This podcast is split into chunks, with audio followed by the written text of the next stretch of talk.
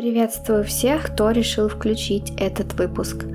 Меня зовут Ольга, и это мой подкаст «Вам письмо» о письмах разного толка, разных людей, от людей реальных и людей вымышленных. И сегодня пойдет речь о письме, о котором знают все. Все, кто учился в школе, как минимум.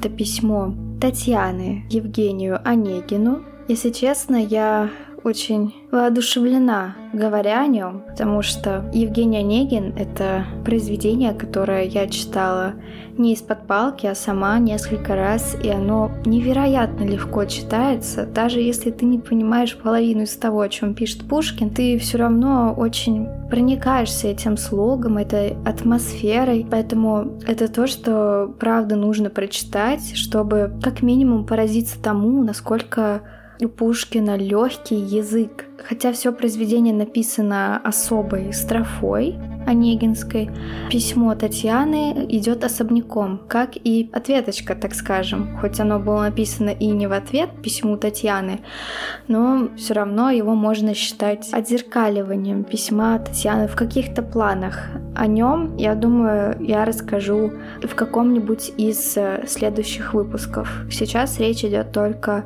о письме Татьяны. Я помню, мы даже учили в школе его наизусть, и оно как и читается легко, и также легко учится. Оно занимает важное место в произведении Евгения Онегин. Оно показывает нам Татьяну во всей красе ее души, ее характера. Она его написала для того, чтобы выразить свои чувства к Евгению, узнать, есть ли у него вообще какие-нибудь чувства к ней. Она готова вообще ко всему и к взаимности, и к отвержению. Оно было написано ею на французском языке, тогда все барышни были обязаны его изучать, и в то время даже сейчас зазорным как-то считается, когда девушка делает первый шаг, и я очень рада, что этот стереотип рушится с каждым годом э, мощнее и мощнее. Я вообще стараюсь не жить по такому стереотипу, и, честно скажу, мне прекрасно получается жить. А в то время это считалось катастрофой. Но, видимо, ей было уже не в моготу, поэтому это письмо и появилось. Прежде чем говорить вообще о нем, нужно его прочитать. Итак, письмо Татьяны Конегину. «Я к вам пишу. Чего же более? Что я могу еще сказать? Теперь я знаю, в вашей воле меня презрением наказать, но вы, к моей несчастной доле, хоть каплю жалости храня, вы не оставите меня. Сначала я молчать хотела. Поверьте, Моего стыда вы не узнали б никогда.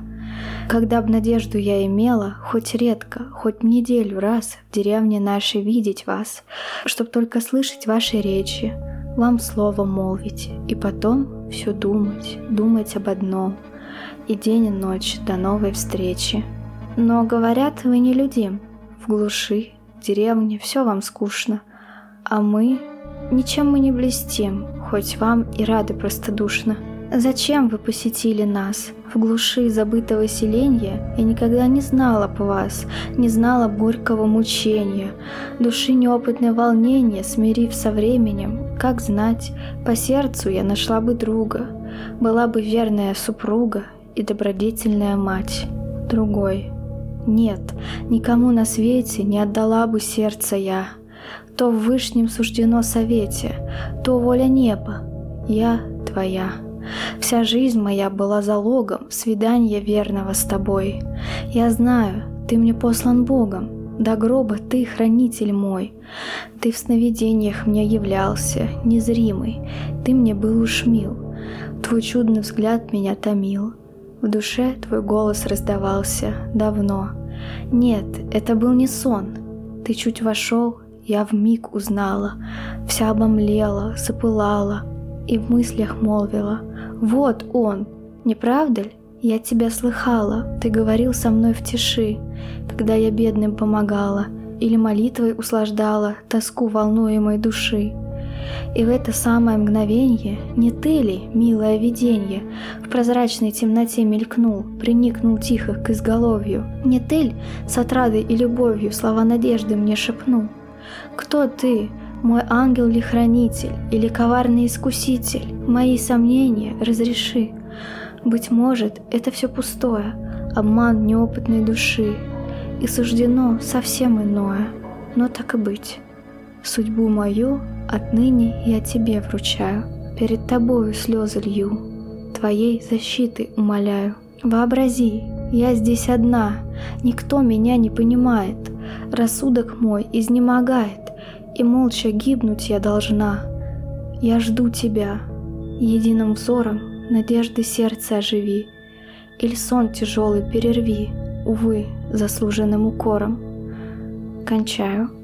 Страшно перечесть, стыдом и страхом замираю, но мне порукой ваша честь, и смело ей себя веряю.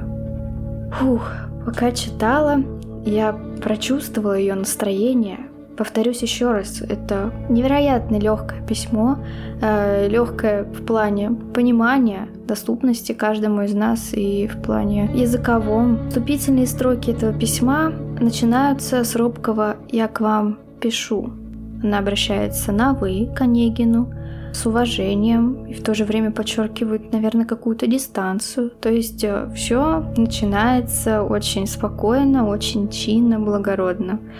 Татьяна, она мучается от того, что сила ее чувств, она заставляет ее переступать через э, рамки приличия, через то, что девушкам запрещают делать. И она говорит, я к вам пишу, чего же более, что, что, что еще вам нужно для того, чтобы понять, что со мной не все в порядке. Если я вам пишу сама, то значит у этого есть веская причина. Она понимает, что, возможно, из-за этого ее будут сразу презирать, потому что она неприличная по тем меркам. Но она не желает молча страдать, а готова действовать и менять как-то ситуацию. И в то же время она верит, что Онегин не поступит с ней плохо. Она пишет, вы не оставите меня подразумевая ее, наверное, внутренний ад, ту гамму чувств, и он ее не бросит в физическом плане. Э, то есть э, не перестанет с ней видеться. С каждым словом в этом письме она становится все решительнее и решительней,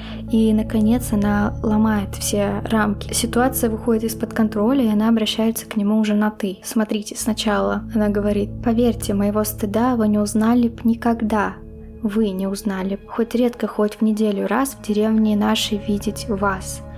Но через несколько строк идет вот это. Другой. Нет, никому на свете не отдала бы сердце я. То вышним суждено совете, то воля неба. Я твоя. Вся жизнь моя была залогом свидания верного с тобой.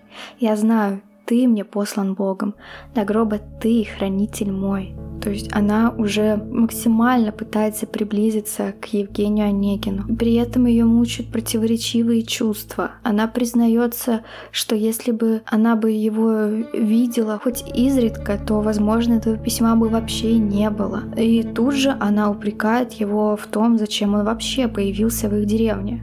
Смотрите, зачем вы посетили нас? А до этого когда б надежду я имела, хоть редко, хоть неделю раз, в деревне нашей видеть вас. То есть э, это такой парад чувств, эмоций. Татьяна их ловит и тут же отображает на своей бумаге. И тут же она говорит, что кому-нибудь стала бы верная супруга и добродетельная мать. И тут же говорит, что другой нет, никому на свете не отдала бы сердце и я. Выражаясь современным языком, ее ломает не по-детски. При анализе письма следует учитывать, и вообще при анализе Татьяны следует учитывать, что она выросла на французских романах, и в ее голове поселился образ человека, которому она может испытывать какие-то чувства. И я, кстати, понимаю прекрасно эту ситуацию, потому что я в детстве тоже очень много начитала всяких книг, и у меня был слишком нереальный образ э, молодого человека в голове. Он рушился постепенно в моей жизни э, через боль, через э, всякие страдания, недопонимание, разочарование и так далее. И ну, это проблема на самом деле. Красивые книжки — это хорошо, но ничего общего с реальной жизнью они не имеют. И после письма Татьяна тоже это поймет. Она говорит сама, что душа ждала кого-нибудь, То есть она была открыта для любого человека, который как-нибудь бы, наверное, отличался от тех, кого она видела всю жизнь рядом с собой. Она ему говорит, ты чуть вошел, я в миг узнала. Но на самом деле Онегина-то она никогда не знала. Но говорят, вы нелюдим, в глуши, в деревне все вам скучно. Она только что-то слышала о нем и строит его образ в своей голове, сочетая с образом принца, который уже был в ее сознании. И вот эта каша в ней живет и выливается на бумагу. Все идеальные герои, которых она знала, они слились в одном персонаже по имени Евгений Онегин. В единый образ облеклись, в одном Онегине слились. И она, естественно, хочет верить в то, что это любовь, и она верит в это, раз она это все пишет. И не менее она хочет верить в то, что Онегин ей ответит взаимностью, как в этих романах. Может, поэтому она и рискует так, создавая это письмо, потому что ну, в книгах же все заканчивается хорошо для тех, кто влюблен. А Татьяна говорит о том, что никто не способен ее понять, и это ее ранит и губит.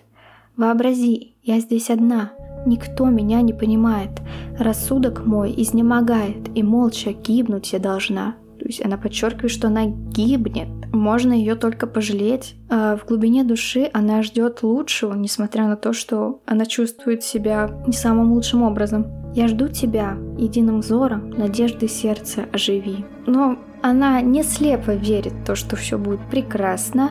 Все-таки она в какой-то степени мудрая девушка, но ее раздражает именно подвешенное состояние. И такое в моей жизни тоже было. Я прекрасно понимаю ее желание поскорее избавиться от этого груза. Поэтому, дорогие дамы, если у кого-то из вас сейчас такая ситуация, просто поступите как Татьяна, чтобы не мучить уже ни себя и не ваше окружение, которое, наверное, как в моем случае, постоянно слушает о том, что э, вы не понимаете, что происходит у вас с каким-нибудь молодым человеком.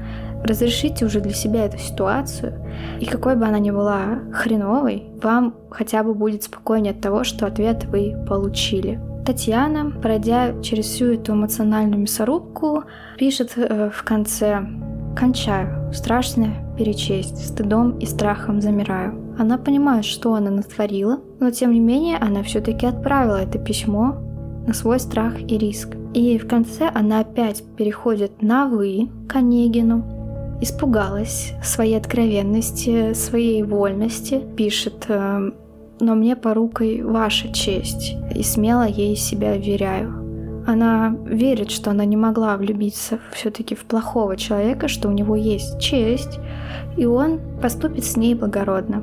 Те, кто читал роман в стихах дальше, знают, как поступил Онегин. Я не буду даже такие вещи спойлерить э, здесь, как бы это смешно не звучало. Это письмо является э, очень значимым для этого произведения, вообще для русской любовной лирики. Само это письмо разобрано на цитаты, как и вообще многие стихотворения Пушкина. Э, я все-таки соглашусь с тем, что он гениальный поэт, что он все-таки гениальный как поэт, что даже смог словами изобразить женские переживания и сделал это настолько мастерски, что остается только восхищаться и перечитывать это письмо снова и снова, как только душа попросит. Э, я надеюсь, вам понравился этот выпуск. Всего вам хорошего. Спасибо за внимание.